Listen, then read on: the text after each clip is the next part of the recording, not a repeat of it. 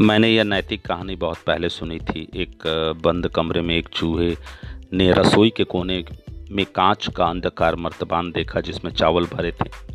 स्वाभाविक है कि मर्तबान के आकार और चिकनाई की वजह से वो बड़ी मुश्किल से उसमें कूदा और भरपेट चावल खाया, लेकिन वहाँ से गया नहीं क्योंकि उसने सोचा कि यह तो जीवन भर का खाना है।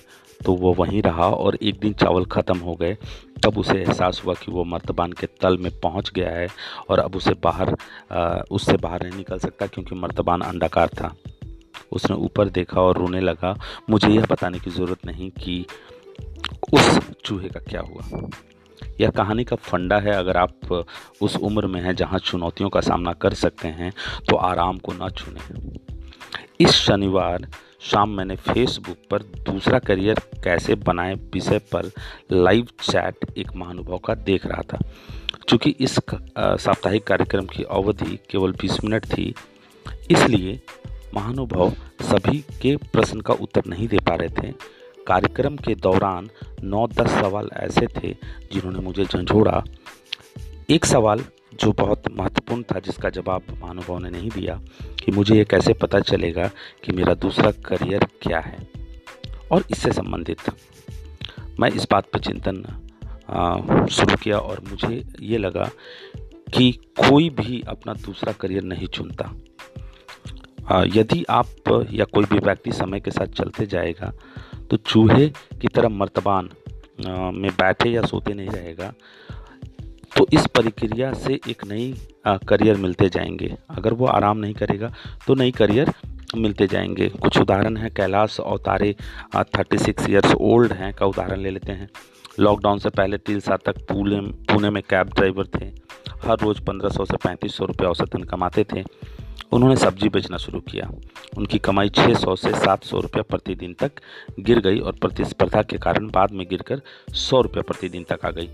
कैलाश अब मास्क बेचकर 500 से 700 रुपये प्रतिदिन कमाता है। अगर वह कमाई से संतुष्ट नहीं हुआ तो हो सकता है पंद्रह दिन के बाद वो फिर से पैसा बदल दे। अगर आपको लगता है कि कैलाश तो छोटा मोटा काम करता है तो अनु का उदाहरण लीजिए। जो कंप्यूटर साइंस में ग्रेजुएट है और पिछले तीन साल से बैंगलोर में बतौर सॉफ्टवेयर इंजीनियर काम कर रही है। हाल में ही उसकी नौकरी चली गई तो वो परिवार के बिज़नेस के साथ जुड़ गई। अनु के पिता वीरेंद्र सिंह एक दशक पहले बेहतर आजीविका की तलाश में उत्तर प्रदेश से कर्नाटक में आए थे और एक फास्ट फ़ूड की रेस्तरा चलाते थे और उनकी पत्नी सब्ज़ी खरीदा है।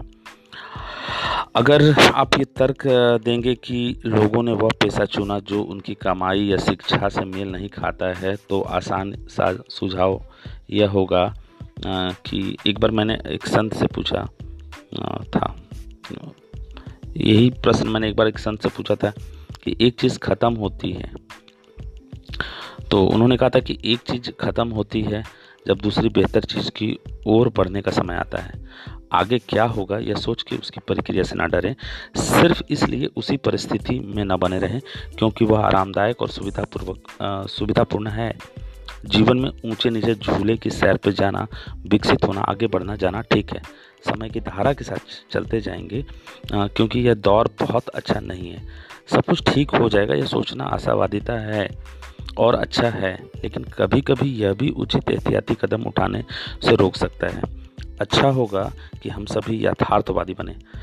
अगर परिस्थिति मजबूर करे तो सब्ज़ी भी बेचें और उस चूहे की तरह गहरी वित्तीय समस्या में ना फंसें, जो आराम की चाह में नीचे जाता गया। आशावादी होने से ज़्यादा खुशी यथार्थवादी में होने में है। वर्तमान समय में जो काम आप के सामने है, उसे कर दें। भूल जाएँ, आप कौन थे, आप कौन होंगे, या आप क्या हैं।